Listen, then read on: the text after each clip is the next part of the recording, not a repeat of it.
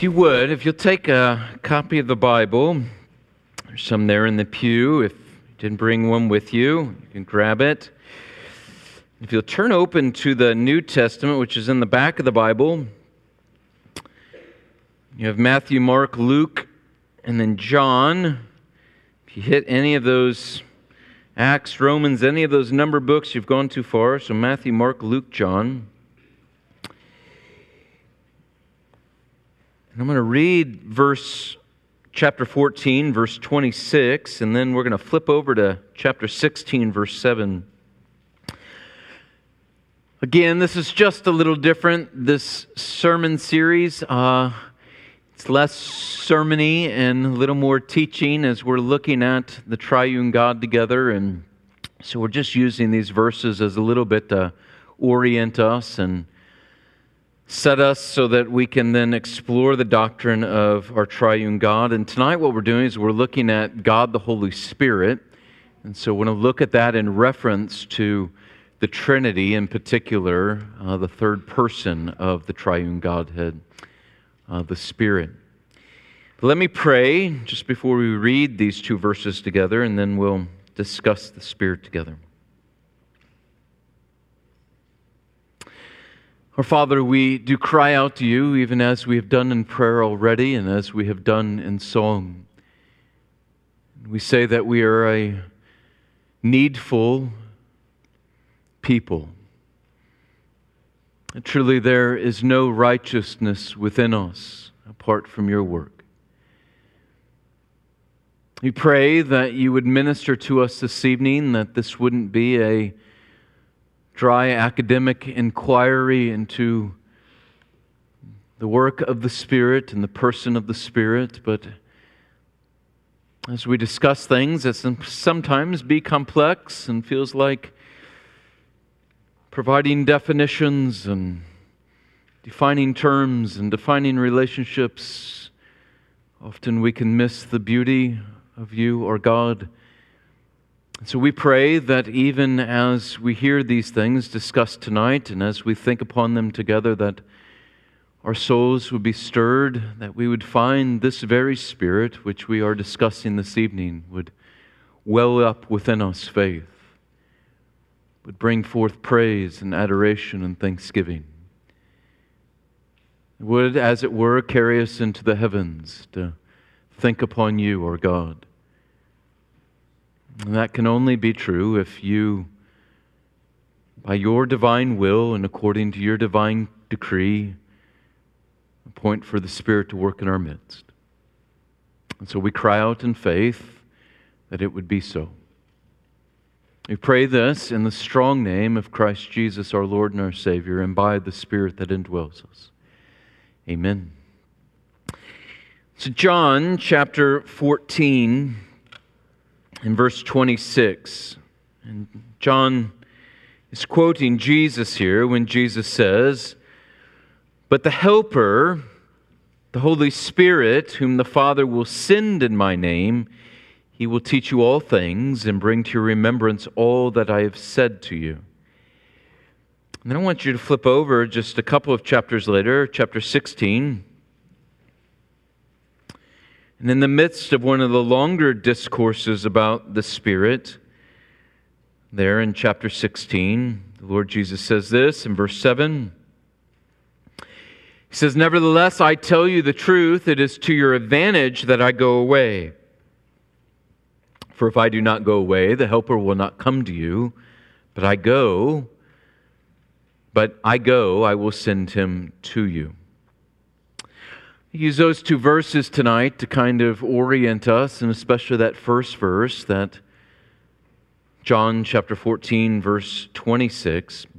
What I want to do first is just think about the names of the Spirit in the Scripture. And this is what John does for us, or Christ does for us here in chapter 14, verse 26. I want you to notice first the two names that are ascribed in this one verse. He is called, that is, the person of the Spirit is called the Helper.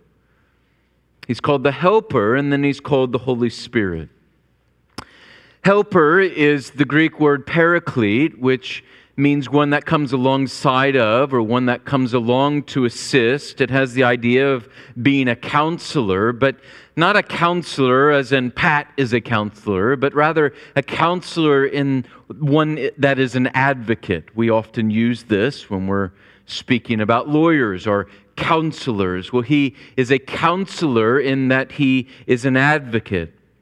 As Van Mastricht, the Reformed theologian, of the 16th century said. He said, From all these things, paraclete means a defender of a cause, a teacher, a comforter, an exhorter, and an intercessor.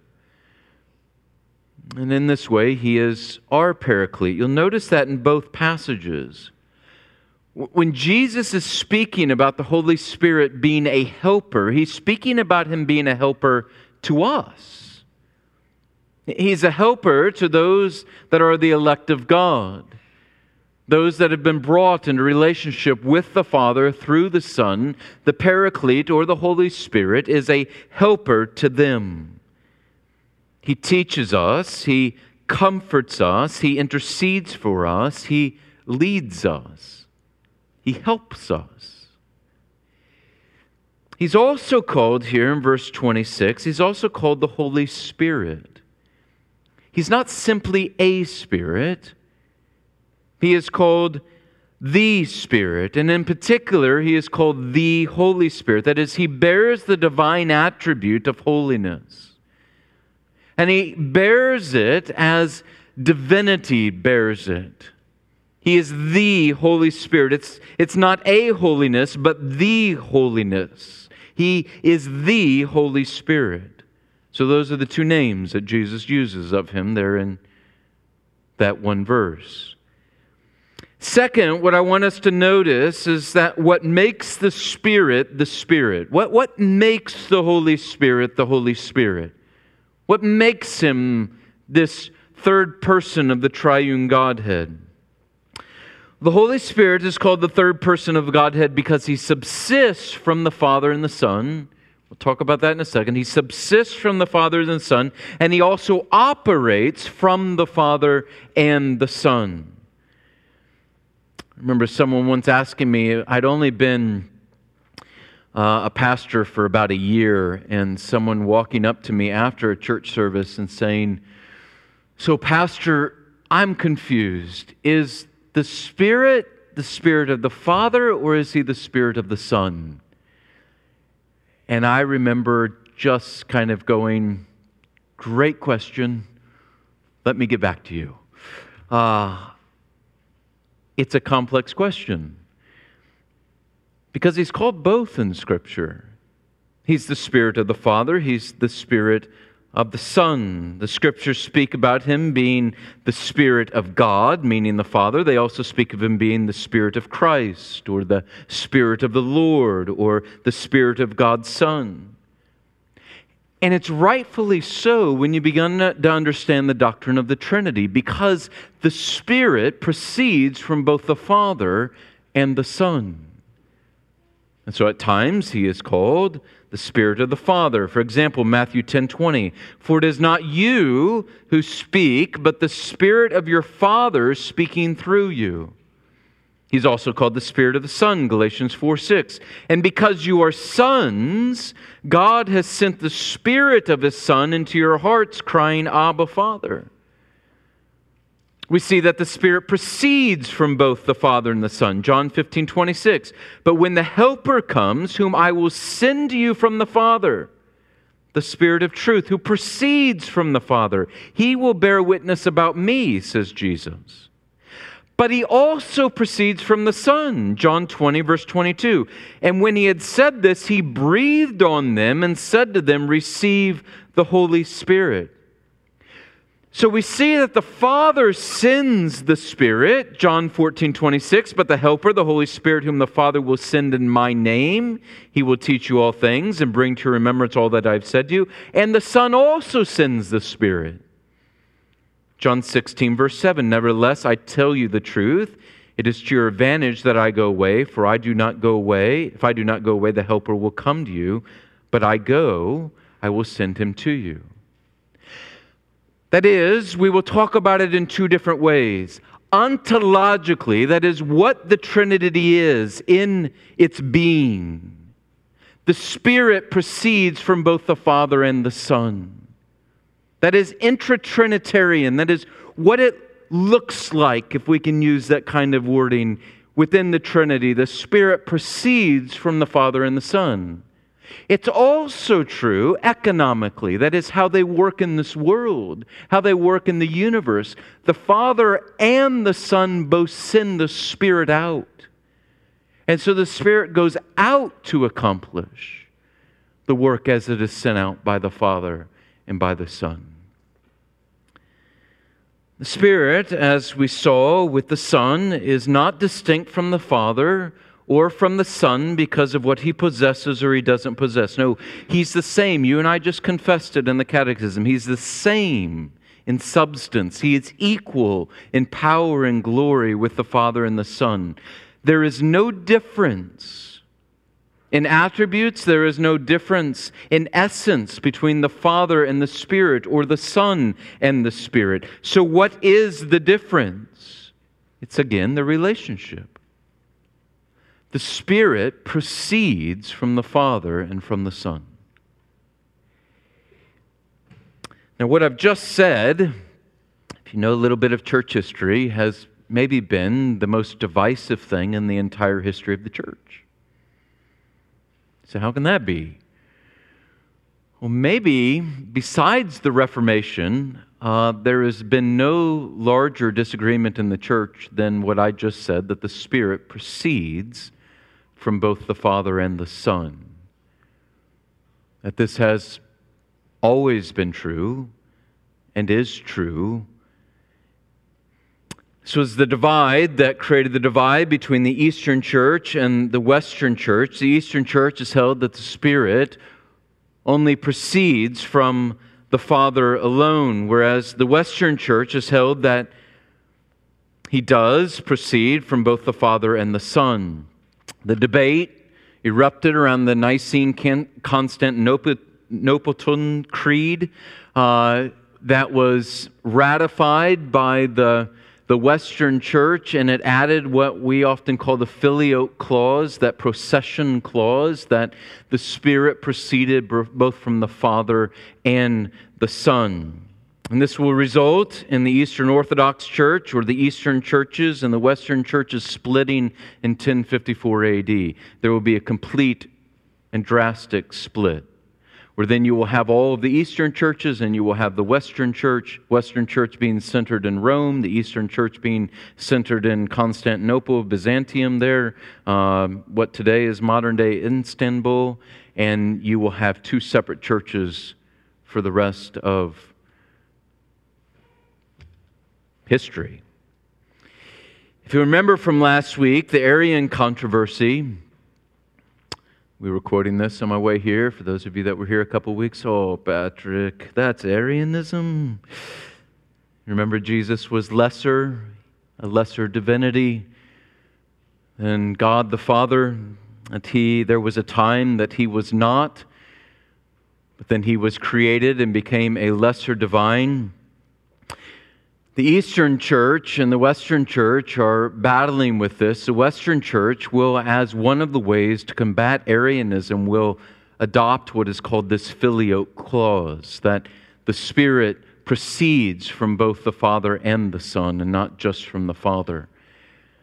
Uh, this will happen in Spain. Uh, it will happen especially in the area of Toledo. There will be, in the 500s, there will be the outcroppings of Arianism. And so the local churches there in Toledo will take this creed and they will add that he also proceeds from the Son. And then the churches in France will adopt it uh, later in the early and late 500s and 600s, and then eventually Rome itself will adopt it as official dogma in the early 1000s. And then you have 1054, where the Eastern Church says this is a compromise of the Trinity.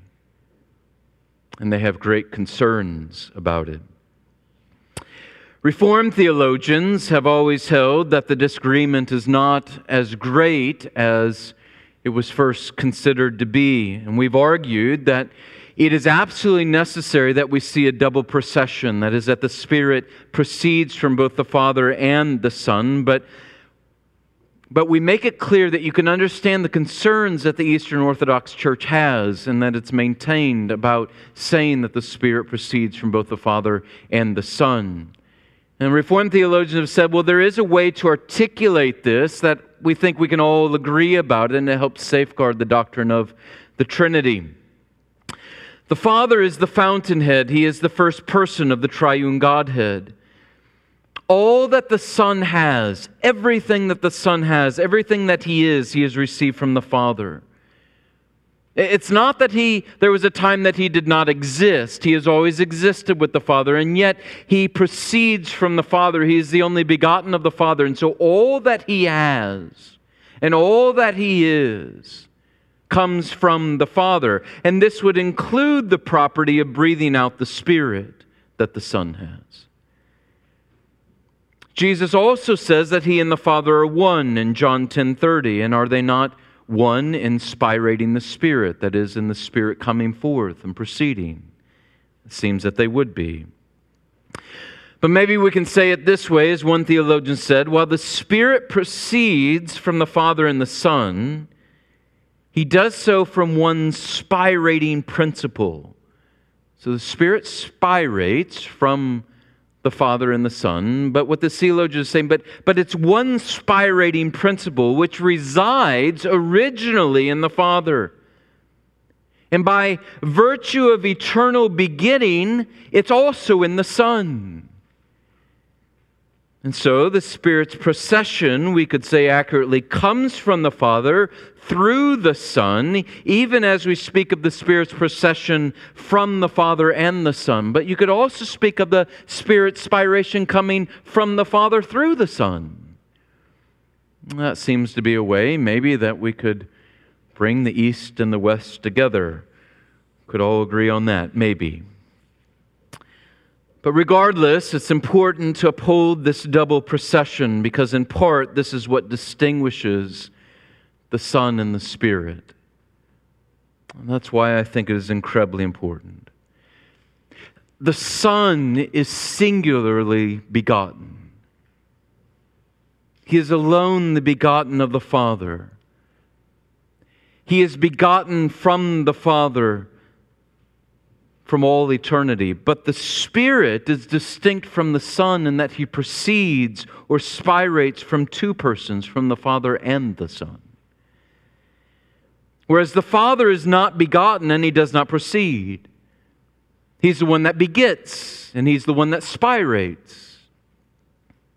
So, as we speak about the uniqueness of the Spirit, and this is so important because if you don't have some distinction of the Spirit, then his personhood gets swallowed up in the other personhoods, and you no longer have a Trinity. But what is the difference between the Spirit and the Son and the Spirit and the Father? It isn't of essence, it isn't of attributes, it isn't of power, it isn't of glory. What's the difference? It's relationship. And if the Son proceeds from the Father and the Spirit simply proceeds from the Father, then the relationship that the Son has with the Father is no different in essence than the relationship that the Spirit has with the Father. No, what distinguishes the Spirit from the Son is that he spirates or he proceeds from both the Father and the Son. This is what makes the Spirit distinct as a person and why we must uphold, as Trinitarian Christians, the double procession of the Spirit. He proceeds from the Father and the Son. All right. Now let's think about the work of the Spirit, a little less heady.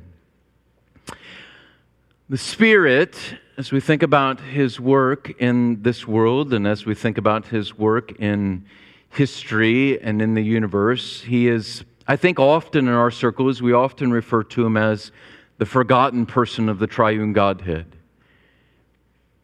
And in some ways, I think that's warranted, where He is the one that we often miss is the one that we least speak about and we can pay the least amount of ten- attention to. However, in other ways, the Spirit is rightfully not given the same attention as the Father and the Son. Rightfully. This is actually one of the many problems that I have with some of the, the spirit emphasized movements that have happened in church history and some of the denominations that are around today is that, there is too much focus upon the Spirit. See, the Spirit, if we can say it this way, is the shy person of the triune Godhead. The Spirit isn't looking for you and I to look to Him by that, I mean the Spirit proceeds from the Father and the Son. And so, as He proceeds from the Father and the Son, He works to glorify the Father and the Son. That's what He seeks to do. The Spirit's work is not to call attention to himself, but rather he seeks to see the Father and he seeks to see the Son glorified. And as the Father and as the Son are glorified, so then the Spirit is glorified. Therefore, in some ways, we again, it's not precise language I'm using here, but in some ways, that there's an embarrassment for the Spirit when you and I become all focused in on the Spirit. No, it is his work to give glory to the Father and the Son. Maybe a good analogy would be thinking about our presidents, and some of our presidents have been great orators. I think about those inaugural speeches on Inauguration Day. If I was to ask you in this room, uh, give me, give me a quote from one of those presidential inaugural speeches. I'm guessing mm, maybe a tenth of you could give me two different quotes from two different speeches. I'm guessing that maybe half of you, 75% of you, could give me one quote from one speech. And I would wager almost everything I own in saying that if you could quote one sentence from one of those inaugural speeches, it would be from John F. Kennedy's inaugural speech. That's the one that sticks. Is that famous line that we all know well, that gripped a nation, that stirred people to action, and for many it provided hope, and it's been repeated so many times. He said, So, my fellow Americans, ask not what your country can do for you, and you can finish it with me, but what you can do for your country, right? You know it. You know those words, and everyone applauds and everyone celebrates Kennedy. What if people, though, at the end of that speech, and even at that moment, instead of applauding Kennedy and cheering Kennedy when he had given those words, had t- turned to Ted Sorensen? You'd say, well, what, why would they turn to Ted Sorensen? It's Kennedy's speech. Did Ted Sorensen have anything to do with that speech? And the answer is he had everything to do with that speech. He was a speech writer. That was his speech. But the speechwriter serves the speech maker. And the speech writer receives applause when the speech maker receives applause. He's not looking for attention. In fact, if he gets the attention, then there's some embarrassment on his part. He's serving to bring attention to another, and so it is with the Spirit. Jesus said in John 6 14, in 16 14, he said, He, meaning the Spirit, will glorify me the Spirit seeks to glorify the Father and the Son. This is true because ontologically he proceeds from the Father and the Son. And so, economically, that is how he works. He goes out from the Father and the Son, and he's always seeking to return glory to the Father and the Son. It is so important that you and I understand the Trinity in its essence so that we understand it in its working, so that we ascribe the right praise and glory according to its working. In this way, it's not surprising that we pay less attention to the Spirit. In many ways, we honor the Spirit by directing our praise to the Father and the Son. In this way, it's also not surprising that the Spirit receives less attention in the Scriptures. Not that it takes the Spirit completely out of the Scriptures. The Spirit is throughout the Scriptures. And yet, when you and I read the Scriptures, it's very clear that as we move over the course of redemptive history and as we read through the unfolding revelation of God throughout history, the Spirit only becomes clear towards the end. At the beginning, you have God, and the Father is, is very much present. It's very clear that He is God. And then as we move through redemptive history, the Son becomes more and more clear, the person of the Son, and especially as He becomes incarnate. But the Spirit begins to manifest Himself in Scripture. His person becomes more and more full as we begin to see Jesus go through His ministry. And this makes complete and perfect sense.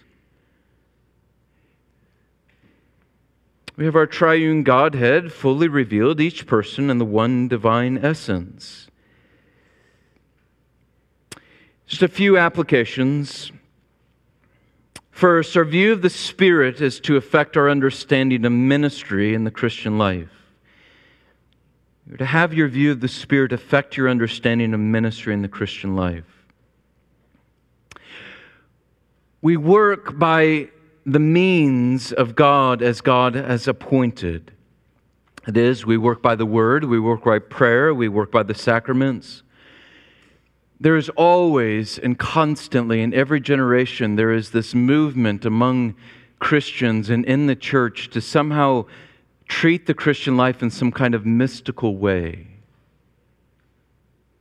And often, what is pointed to is that you're filled with the Spirit. And so there's this kind of push to go into the mystical. But, but that's not how he works. The Spirit is sent out by the Father and the Son. He's not a rogue agent. He's sent out by the Father and the Son.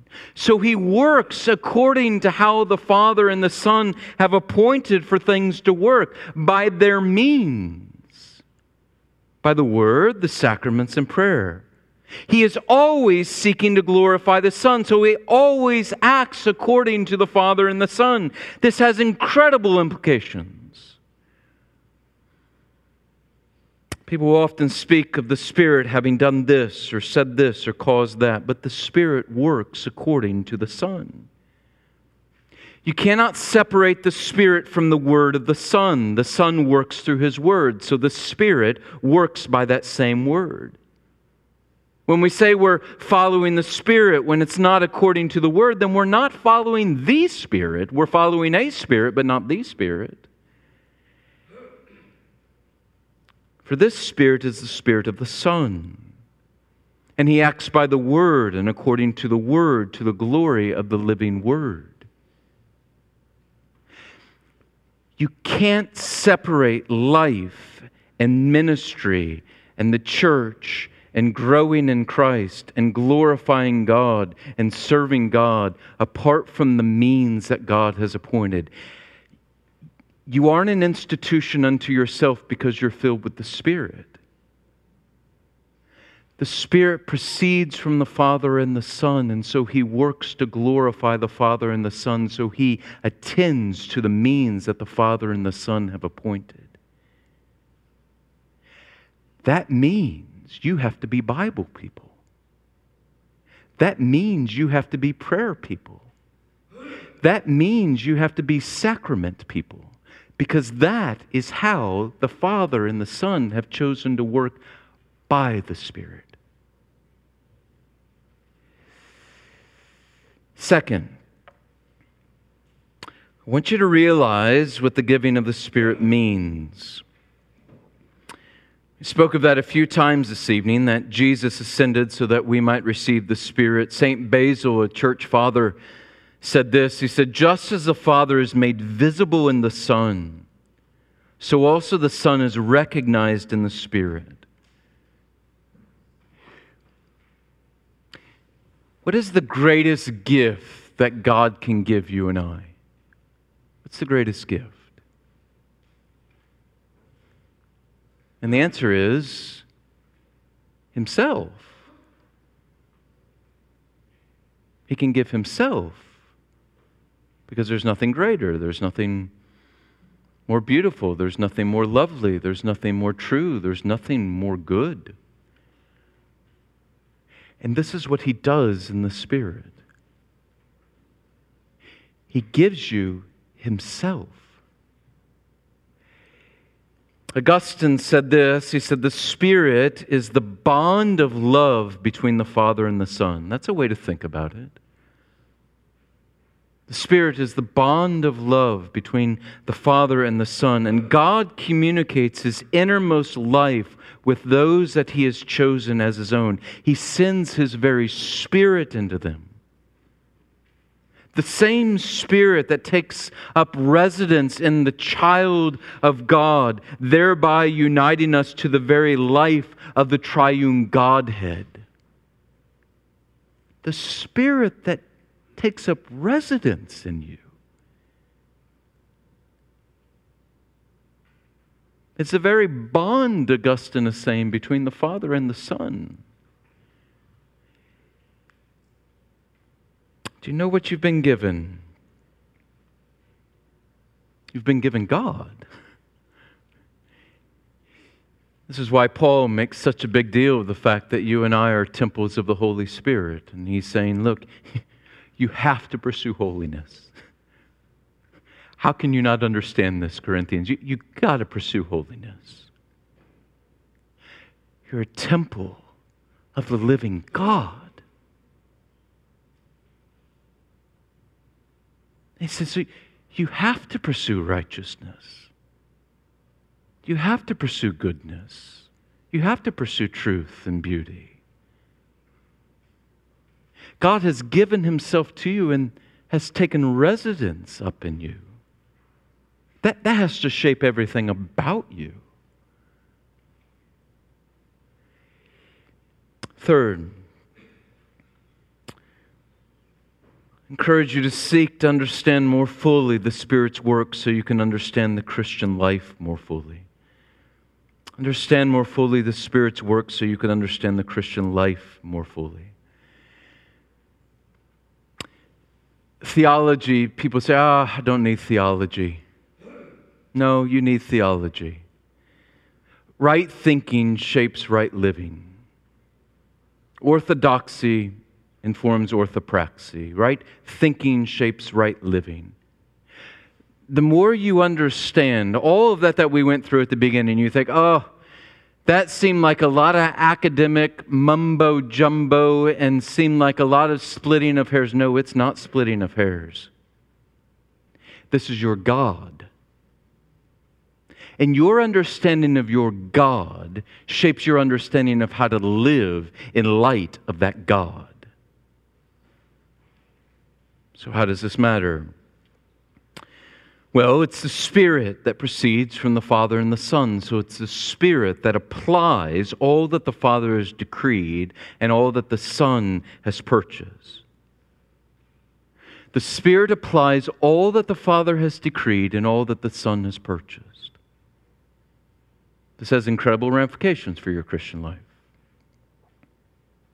This means that when we speak of salvation, and when we speak of grace, and when we speak of mercy, and when we speak of truth, and when we speak of knowledge, it all comes from the Father.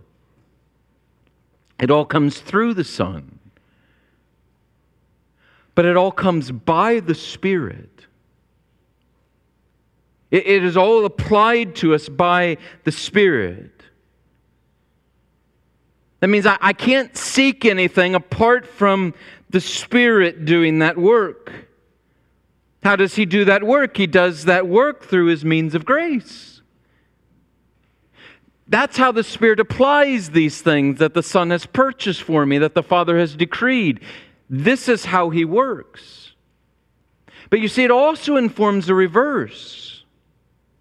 When you and I are seeking to give things to God, when we're seeking to give Him praise, or we're seeking to give Him adoration, or we're seeking to work out our salvation as we're seeking to do good works for Him, how do we do that? We do that not by our own strength, because that's not how He receives anything.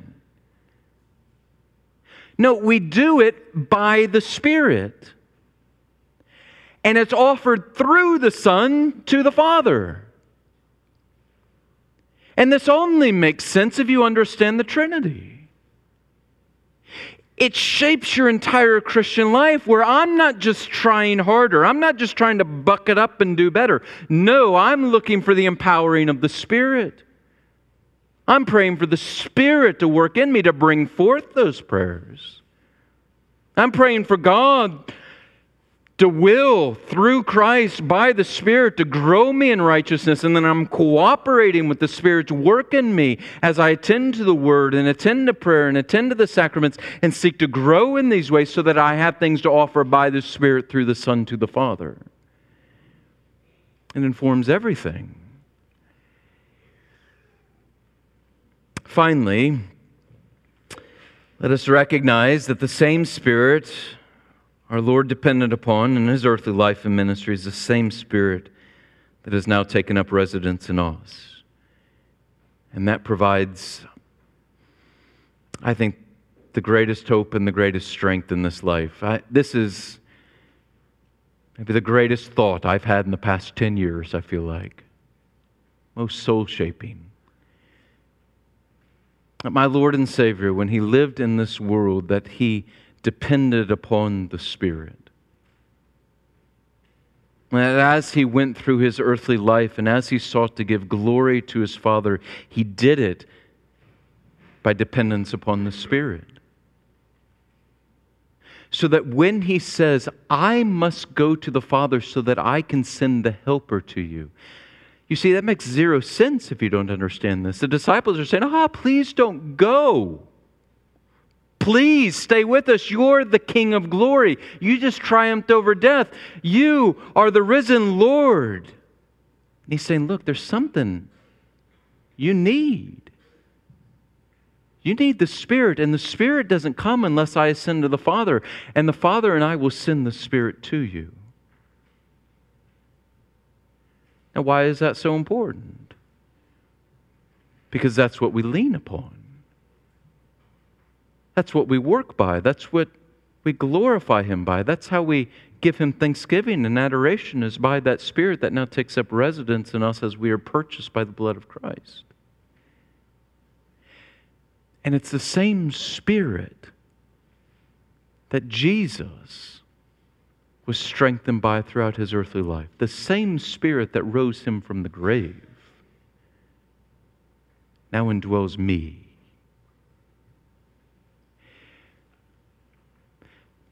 That's been life changing for me. Because I am a weak man. So I lean into the Spirit. I'm a sinful man, but I'm filled with the Holy Spirit. I don't know what to pray half the time. I'm filled with the Spirit that groans forth on my behalf. The same Spirit that the Son relied upon now fills me. That's good news. That will cause spirit empowered praise and thanksgiving to well up within you through the Son and to the Father. So much more we could say about the Spirit. But He would have us glorify the Father and the Son. So let's close with that as we pray and then sing.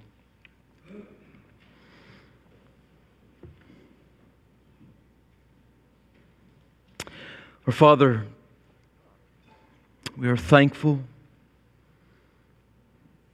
We're thankful that you and the Son sent the Spirit into this world to convict of unrighteousness, to take hearts of stone and turn them into hearts of flesh, to call all those things to remembrance that our Lord Jesus had taught, to be our paraclete, our counselor, our advocate, to help us, to be our strength when we are weak. To conform us more to the likeness of our Savior, to seal to us the grace that has been given to us, to lift our heads and our eyes up to our Christ who is seated above, who testifies to our spirit that indeed we are children of God. Who allows us to cry out, Abba, Father, to you.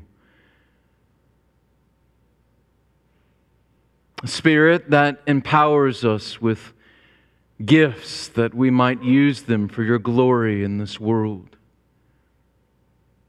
Equips us for every good work.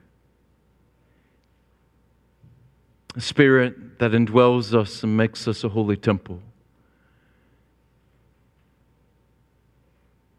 And the spirit that by your divine decree and by the intercession of our Lord and our Savior Jesus Christ will bring us home to glory. We give praise to you, our one God. Three persons, one essence. And we want to ascribe you the glory that is due your name. Truly, you are worthy. We pray this in the strong name of Christ Jesus by the Holy Spirit. Amen.